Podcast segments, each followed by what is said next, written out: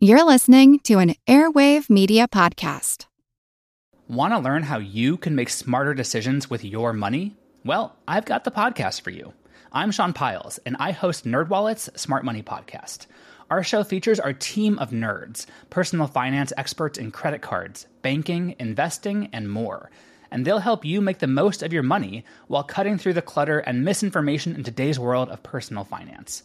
You'll get clarity on strategies to help you build your wealth, invest wisely, shop for financial products, and plan for major life events. Listen to NerdWallet's Smart Money Podcast wherever you get your podcasts.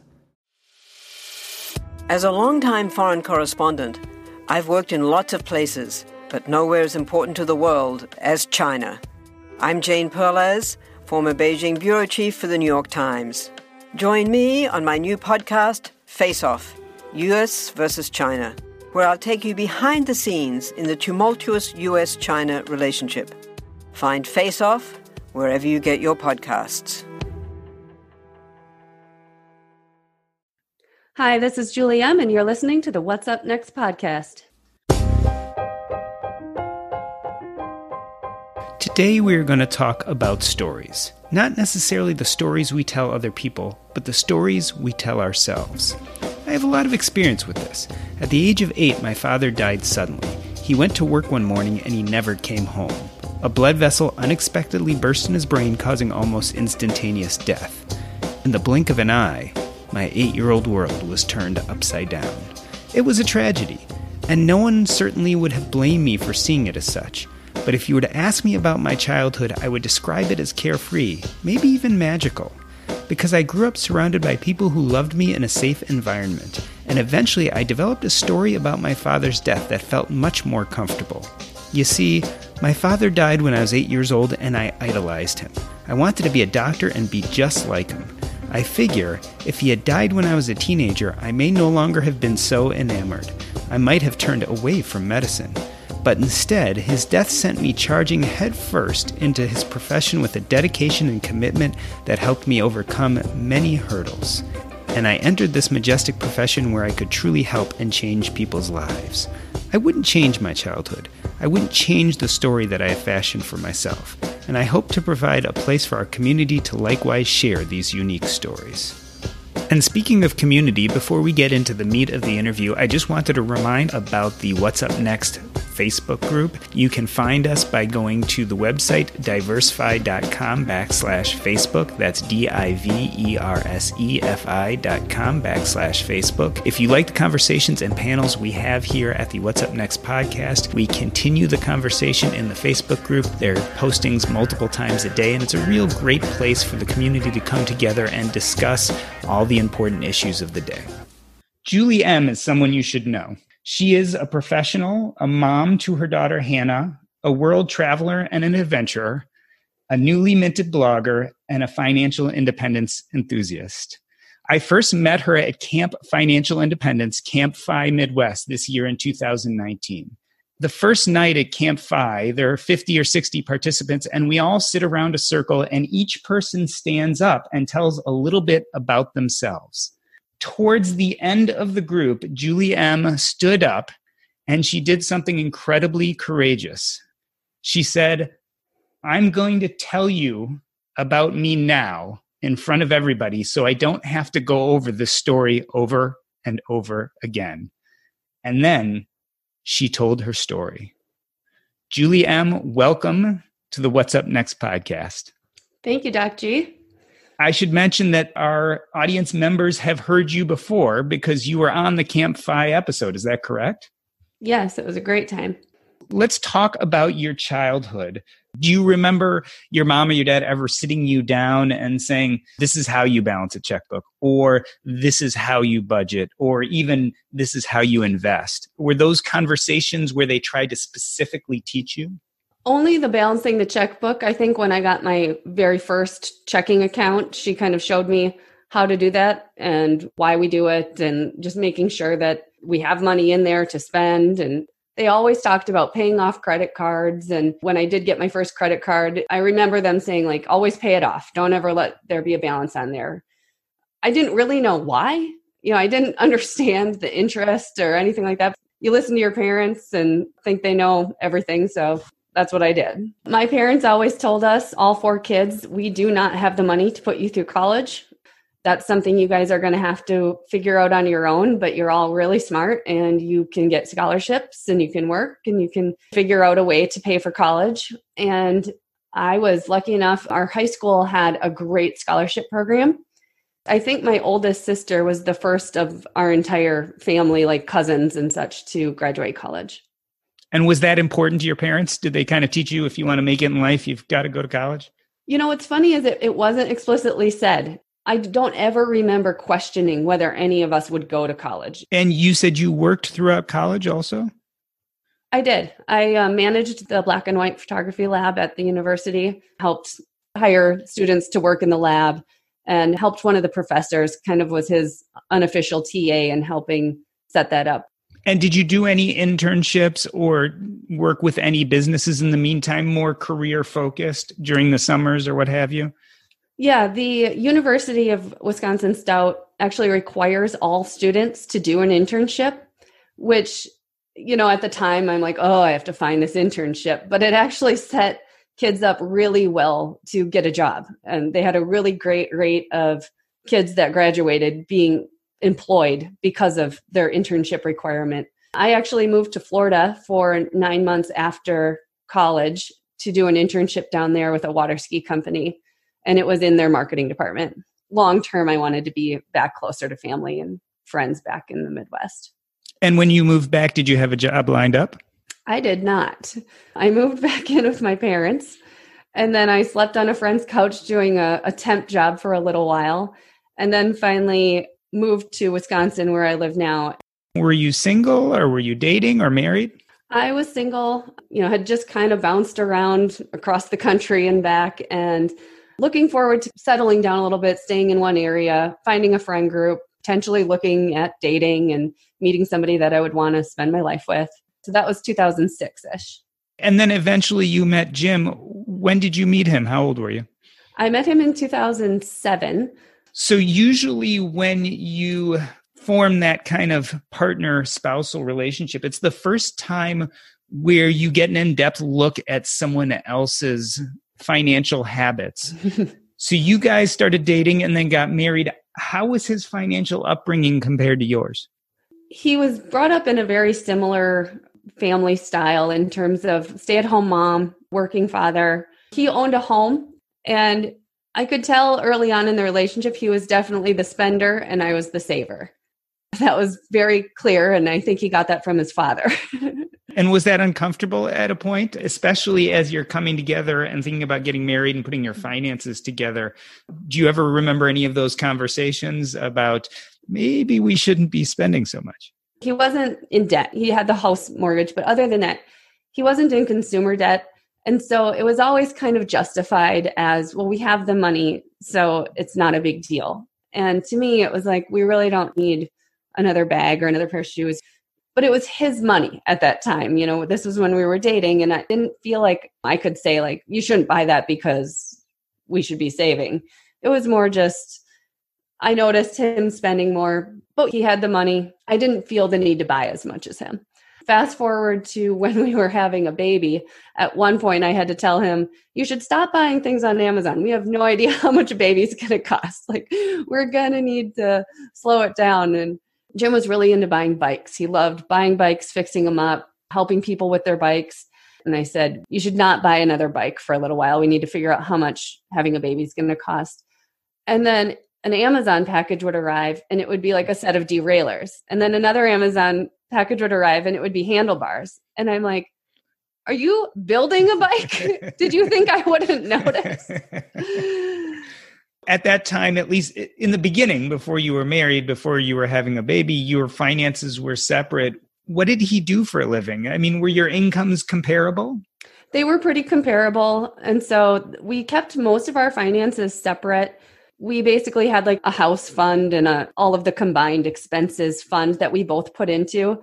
Even though he made a little bit more than me at the time, we separated costs into percentage wise. Some people, after they get married, still keep their finances separate. So, did you guys do that, or did you decide when you married that you were going to combine them? We did. We kept them separate. We thought the way we had handled the joint expenses in a joint account to be working really well. And I think it also helped because he was a little bit of a spender and I wasn't as much. It helped me not worry about what is he spending.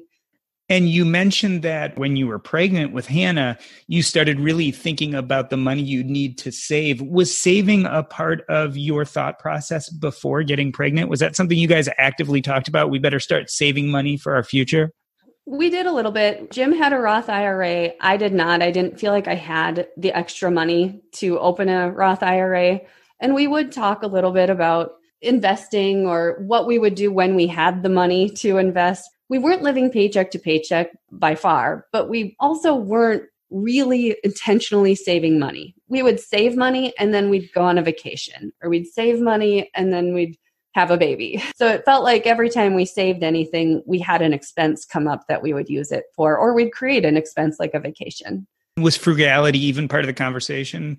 No, not really. It wasn't that we were going out and spending lavish dinners or or buying really crazy expensive things but it certainly wasn't a discussion of let's be frugal about this and let's save money looking back now what you know now do you think you were particularly financially savvy back then? I mean, you were talking about Roth IRA, so you had some idea of these tax deferred vehicles. Did you know much about finances at that point in your life? I really didn't. I knew the basics. For example, I didn't know that there was a such thing as maxing out a 401k. I thought if somebody said I max out my 401k, that they max to the employer match. And I thought, well, that's what I'm doing. So that's that's great. And I'm that's what everybody says to do. So that's what I'm doing. And Jim had a state of Wisconsin account that was a little different, but it wasn't a 401k. And we did talk about the Roth IRA. And I remember being like, he might spend a little bit more, but he has this Roth IRA. So he's clearly saving money and saving for our future. We knew his benefits at work were really good as well. We kind of just knew like that would probably take care of us by the time we're 65. And so it sounds like in most ways, maybe some minor differences, but you guys financially meshed pretty well. It seems like you had the same knowledge level and mostly same interests. Is that is that correct? Yep, exactly. And similar incomes too. When we got married, I remember our insurance guy saying, You should get life insurance now that you're married. And I kept saying, Well, you know, Jim, we both have the same income. If like if you die i'll be able to afford the house. If i die you'll be able to afford the house. And then hannah came along and he said you guys should think about life insurance. And we thought about it a little more then and i'm like that you know that should be on our to-do list. It should definitely be something we get. It never got on that to-do list and it certainly never got done. Was it your plan to have a big family? Was that like a dream of that both of you had it was definitely two to three. We said, let's, you know, two for sure. Let's see how we handle that and then talk about a third. And what were you planning to do once Hannah was born with your employment? Were you going to continue working? Or were you going to take some time off? You know, I took maternity leave, but I did go back to work. It just wasn't feasible for us financially to have me stay at home. What year was Hannah born in? 2013. 2013. So you took a month off, six weeks, 12 weeks off, whatever your work allowed you. And then it was back to work. And Hannah ended up in daycare or with a nanny? Daycare. Yep. Full time daycare. Remind me, after Hannah was born, didn't you guys move for Jim's job? Is that correct? We did. So I actually quit my job. He got a job in Madison, Wisconsin. And then for the first few months we were there, I didn't look for a job just to kind of get the house in order, get everything set up, find a daycare for Hannah, and then start looking for a job. And what year were we at that point? January of 2014. Hannah's nine months old. You just moved to Madison, Wisconsin. It's 2014, and I'm going to pivot and jump back to the Camp FI because I want to talk about you introducing yourself in front of the group of all the Camp participants. So we were all standing up in a room, or we were all sitting together in a room, and each person was standing up separately and introducing themselves. And I remember you were towards the end. And if you can remember, tell us what you said when you stood up at Camp and introduced yourself. You're going to make me cry again. um, I'm going to go back a little bit and explain why I decided to do it this way we had just finished the first dinner at Camp FI, and I was sitting around a group of people, and we were talking about our life a little bit and I couldn't decide do I do I tell them do I not tell them? What do I do here? And I ended up not telling them. And then we came upstairs and we were sitting around that large group and one of the guys sitting next to me was part of that dinner conversation and asked me a question that I kind of had to tell him and I thought this is going to be horrible telling every person this individually so I'm going to just share it with the group so I stood up and said my name is Julie. I'm a solo mom to a six year old daughter, Hannah, and my husband died five years ago, and that's why I'm here. Tell us, how did your husband die? How old was he? He was 36 years old. He was in great shape. He was on a run on his lunch hour, and he died of a heart attack. This was 2014. You had just moved to Madison, Wisconsin. Your daughter was one years old. First and foremost, having a father who died, I immediately connected with everything you said, but I was also touched by how courageous it was that you were able to get up in front of all these people and say this. And again, getting back to my intro a little bit, you know, we tell ourselves stories about our lives. And part of what I thought was so courageous is that you stood up with your head held high and told your story. I don't think any of us can imagine what it must have felt like at that moment your daughter's a year old. You had just lost your husband. Of course, grief, I imagine, is the first thing that goes through your mind. But then I imagine you also have to start picking up your life. What was running through your head after you were able to clear enough grief to start thinking about what to do with your child in your life? Uh, it was i mean yeah it was it was awful you know i had basically lived this fairy tale life up to that point i went to school, got a good career, got my master's degree, met the man of my dreams, had this beautiful, healthy baby girl with him. We were moving because he had a great job opportunity. It all seemed to be falling in place. And when that happened, I just watched my whole world crumble. And on top of that, we had just moved to a city where we knew two people versus a city where we had lived for the past 10 years in Eau Claire and I didn't have a job. And I, so all of a sudden I was a, a single mom with no husband, no job in a city I knew hardly anyone with a big house because we of course upgraded the house when we moved and a payment I couldn't even fathom to afford. And no life insurance. And no life insurance. Um, we had life insurance through his job, but it was minimal and you know not anywhere to support a family. You know what? I love our meals from Factor. My son started getting them about a year ago when he needed a quick alternative to meals on the go.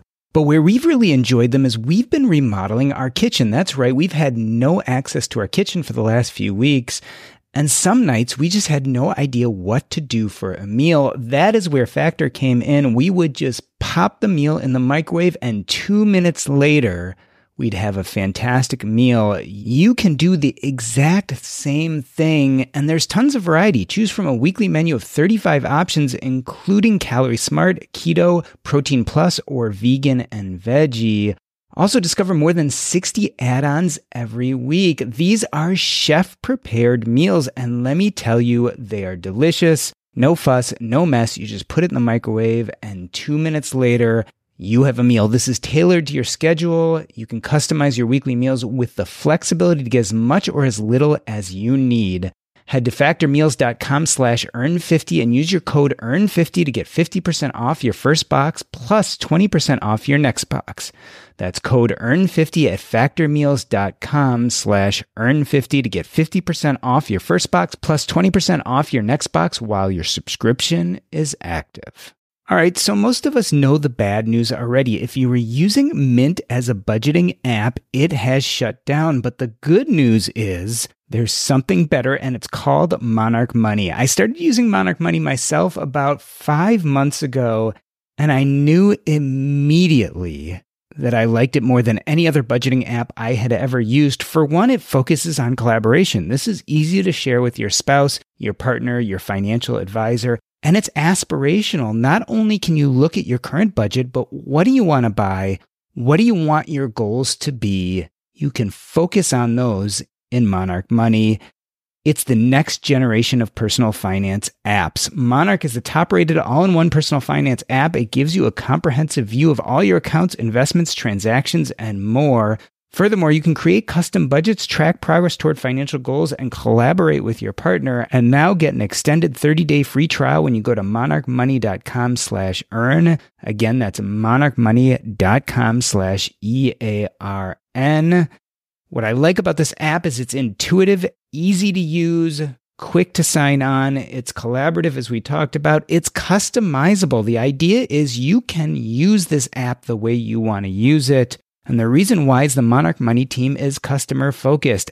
They are focusing on you, me, and all the other people who want to use this app to live a better financial life. After trying out Monarch Money for myself, I understand why it's the top rated personal finance app. And right now, listeners of this show will get an extended 30 day free trial when you go to monarchmoney.com slash earn. That's M O N A R C H M O N E Y dot com slash E A R N for your extended 30 day free trial. I want to point out here that that is not an uncommon story, especially with young people when my father died, my mom did have life insurance. But interestingly enough, my father had just started working for a new company eight months earlier. And part of his employment contract was that they were going to get him a million dollar life insurance policy.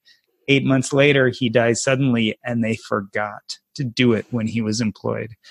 And my mom at that time was so full of grief, she never pursued it. But someone's clerical error pretty much deeply impacted our life.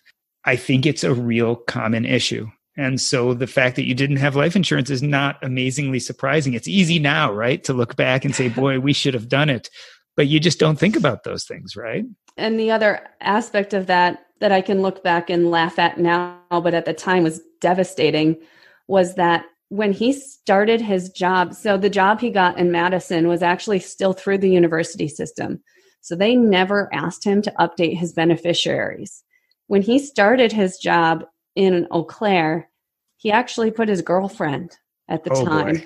Oh, as boy. his life insurance benefactor. And so I got a call from his best friend who's a lawyer who, you know, a couple weeks after he died and he said, "I need to tell you something, Julie." Jim had his ex-girlfriend as the life insurance beneficiary. oh my God. So what happened?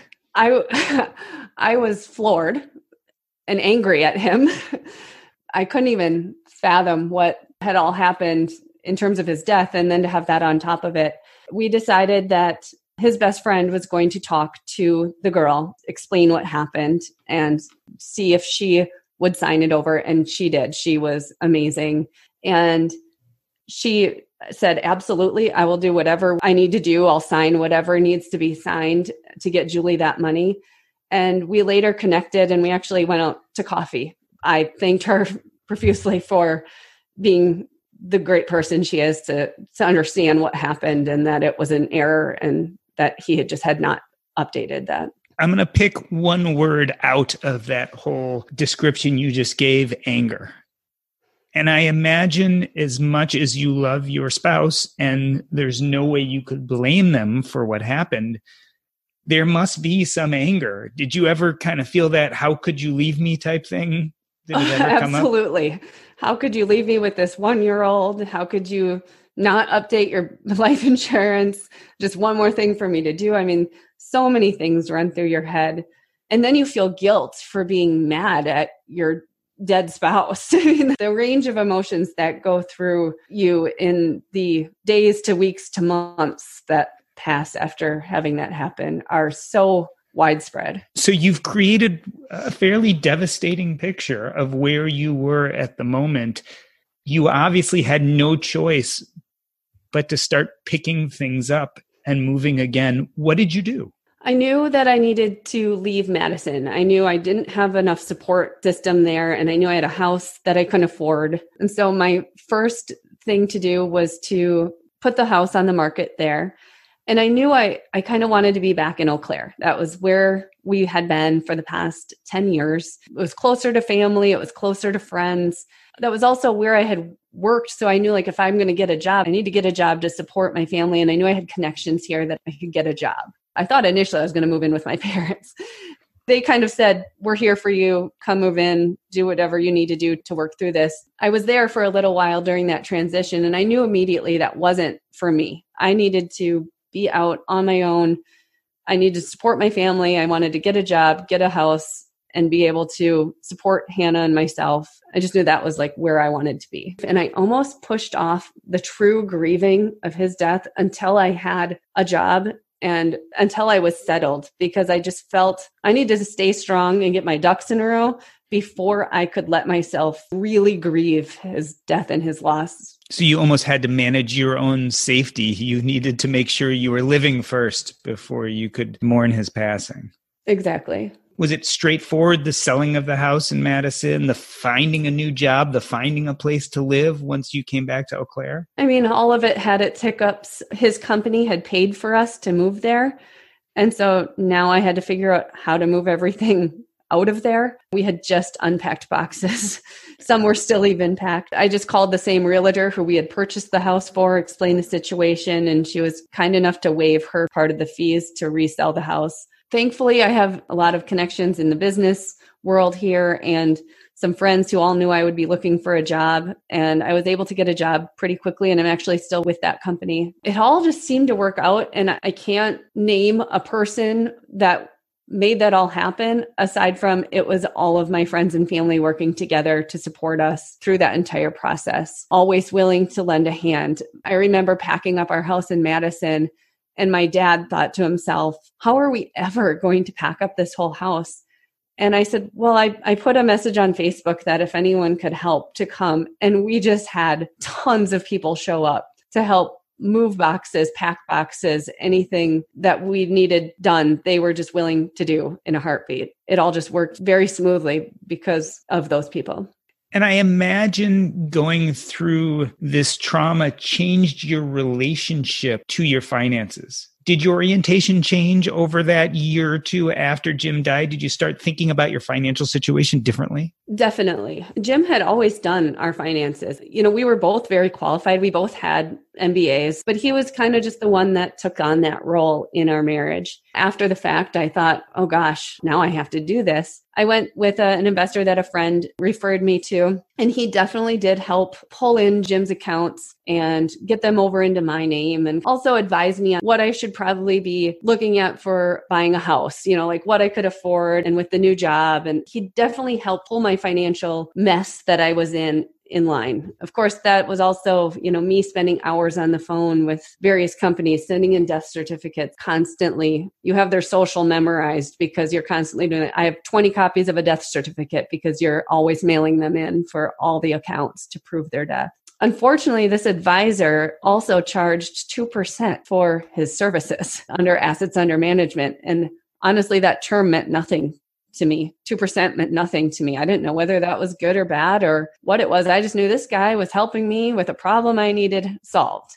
Probably a year in, I started to feel like there's something wrong about this. I shouldn't be having to pay him that much. This shouldn't be that hard. At some point, I pulled out of using him and I switched all of my accounts over to Vanguard still using the assets under management at Vanguard for 1%.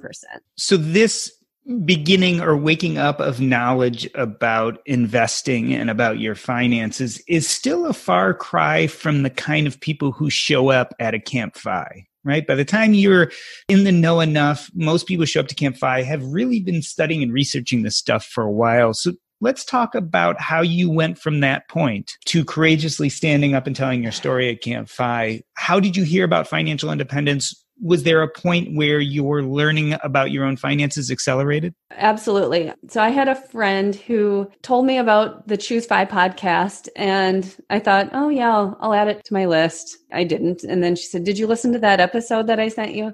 Oh, no, I, I just haven't had time. And I finally got around to it listened to one of the first ones, like episode 21 or 38, I think, of the Choose FI podcast, which is the ones back in the day that they said to start with. And I remember being on a run when I listened to it. I remember where I was running. I mean, that's how enlightened I was from this. And I remember wanting to run faster to get home to start digging into things. Within the first month of listening to the first episode, I had created spreadsheets. I had started tracking my expenses. And just tracking my expenses alone was a huge turnaround. And just, you know, making that small Amazon purchase, I would hesitate now and say, Ooh, do I want to put that in my expense tracker? I don't know if I want to put that $30 expense where before it wasn't even a second thought. Why do you think you connected so much with Choose FI at that point in your life? And I guess I'll ask the same question a different way. How do you think that was affected by Jim's death? Would your interest have been the same if you had discovered that back in 2013? I think I would have resonated with it regardless. But I think back in 2013, I would have thought it's going to be hard to get him on board with this thought, or I would have brought it up to him. I don't know if we would have really dug into it. I think it's something we would have listened to, probably agreed we should do some things differently, and then let it go. And I think me being the sole income earner and the sole responsible person for my daughter Hannah affected me differently, thinking, this is my life. I need to be responsible for her and I need to learn these things. And the way the Choose FI guys presented it, it just made sense. They were common sense guys. They seemed like real guys. They weren't ridiculous, doing ridiculous, crazy things that, you know, no one else could do. They were just talking about everyday things. I mean, grocery shopping and buying cars. They just walked through it a little different than how everyone else thinks about it. So I think that helped make me more engaged in their podcasts. And I loved when Brad would always say, take action. You can't take action after listening to 200 other episodes, but those first 20 that I listened to, I literally took action after almost every one of them based off of what they were saying. I started looking at maxing out my 401k, my Roth IRA, and my HSAs honestly, it wasn't even that long after listening to them that I felt comfortable removing the assets under management at Vanguard and simply just paying the expense ratio and managing them all myself. Which, if you told me that a year before listening to them, I would have been like, no way. I don't have a clue what to do for investing. And I don't have the capacity to learn that, is what I kind of thought. Other things I did, I took my daughter's 529 account out of a targeted date with high expense ratios and put it just in S&P 500 since she's 6 and has a lot of time. I was using HelloFresh for a delivery meal service thinking, well, I mean, it's convenient and I'm a single parent, so I need convenience. And now I'm spending less than $2 per person per meal and I track that pretty closely. It's just a significant savings on groceries. And then I also started travel hacking, which has been really fun and really a great way for get us out on different adventures and helping my daughter see the world. One thing I know from my own life is when you have the death of a family member, the sense of powerlessness pervades. And as you describe what you're doing with your finances, it sounds very powerful. Like this is something you can actually get your arms around it and control. Is that fair that some of that power that you felt helped with some of the loss of control you had with the death of Jim? When he died, I felt very powerless, out of control. Just felt like what did I do wrong in a previous life? What you know, what happened to my fairy tale life? I think gaining control of those finances gave me I hate to use the word power, but the ability to negotiate things in the workplace that I wouldn't have felt capable of doing because I would have felt stuck that I needed the job and I needed to keep things status quo and not push. Once I set myself up financially to be able to feel like I can ask for things that I need, it was a really good move for my work life balance as well. For example, I work from home now and I also moved my hours to accommodate my daughter's bus schedule. So things like that that I probably wouldn't have asked for if I was living paycheck to paycheck. I felt I could ask for it and you know all they could say is no. And it wasn't even big things, but it was a much easier ask. So, in this conversation you and I have had, I've talked a lot about the narratives we tell ourselves about our lives. And I'm wondering as of today, coming up on 2020, what is the story you now tell yourself about your life? Or maybe an easier way to say that is, what is the story you're telling your daughter as she grows up? The number one thing that helped me work through a lot of the grief of losing Jim was looking for silver linings in my life.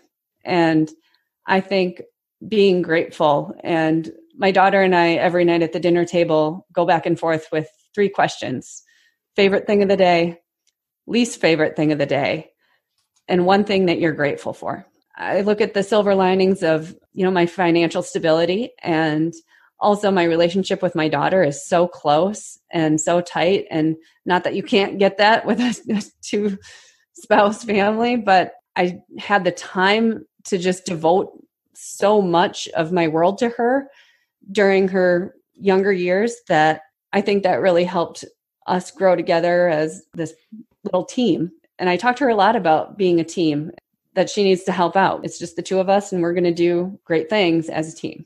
You mentioned your daughter, and I think also you've talked about adventures. And having adventures was really important to you and Jim even before you had Hannah. Is that right? Yeah, we were trying to see all 61 national parks. And now you and Hannah are having quite a number of adventures on your own. Do you want to talk a little bit about the blog you started writing? Sure. It actually stemmed from a Camp FI breakout session. We were going around talking about different ideas we had, and I had mentioned that my daughter and I were trying to also see all the 61 national parks and that I wanted to write about it. And they were very encouraging. And I talked to some people to help me kind of get that started. And so now I write a blog just about a lot of our different adventures from national parks to backpacking to um, day trips that we take to go hiking and just trying to encourage other people to get out and see the world. And it doesn't have to be a huge trip, it can also be your backyard.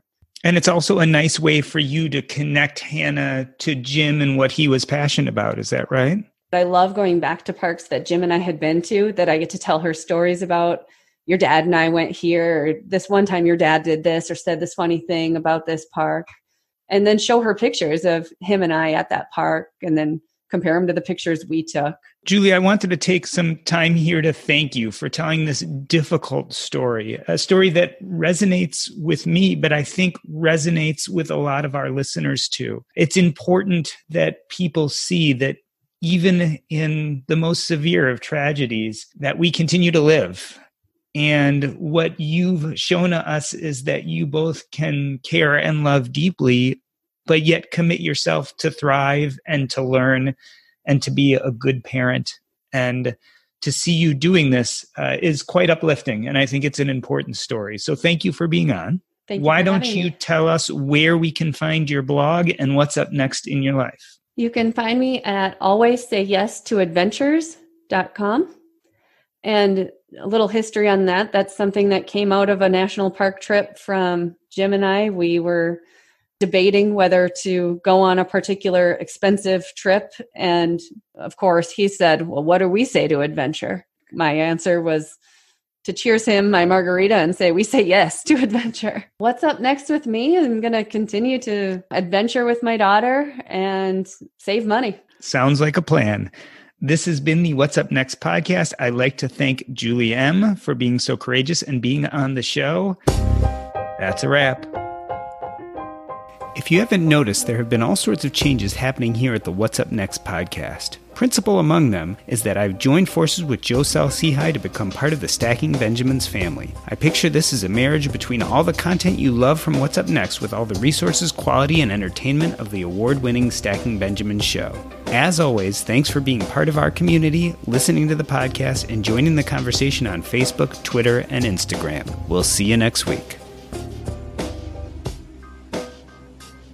How are I you made- doing with Paul leaving? How are you doing? How am I doing? Um, so originally, obviously, it was um, I was upset only because I felt like life. It, you kind of like what you were saying. I felt like life was like perfect. My job was kind of perfect. My home life was perfect. The podcast was something I could really spend time and dig into, so that was perfect.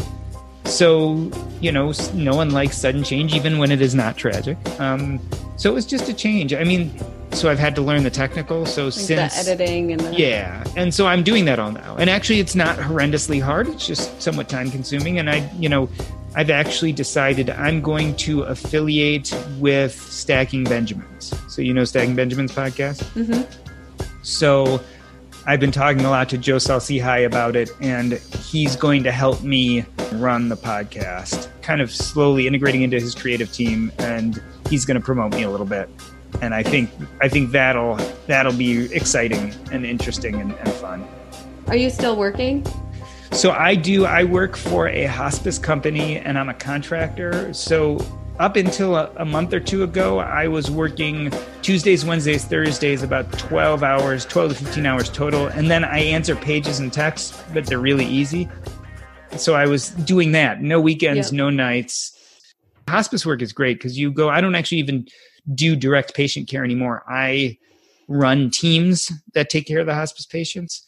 So I get to go meet with nurses, social workers, chaplains, and CNAs every week. And these are kind of like salt of the earth people who are oh my gosh in the trenches. Angels. Yeah. And, and these are people who are in the trenches of hospice work. So I get to go hang out with them and be a part of their team. And to me, that's a, a huge privilege. So I know I've said this to you before, but so I'm the child of someone who went through a little bit of what Hannah goes through, and I find life to be magical and amazing and wonderful. So, you know, I wish she the same too, for I your think. daughter. Yeah, she yeah. does, and and and I wish the same for you because as crappy as the things you've gone through, um, you seem to have a light as a person, and I hope it it continues to shine. Tech moves fast, so keep pace with the Daily Crunch podcast from TechCrunch. With new episodes every day, this podcast will give you a quick overview on everything you need and should know about startups, new tech, regulations, and more. Listen to TechCrunch Daily Crunch now, wherever you get your podcasts. That's TechCrunch Daily Crunch, wherever you get your podcasts. You care about your money. Of course you do. So, why aren't you listening to SoFi Daily? This podcast will keep you updated on the latest news in the stock market and how it could impact your financial life. Stay on top of what's happening. Listen to SoFi Daily wherever you get your podcasts. That's SoFi Daily wherever you get your podcasts.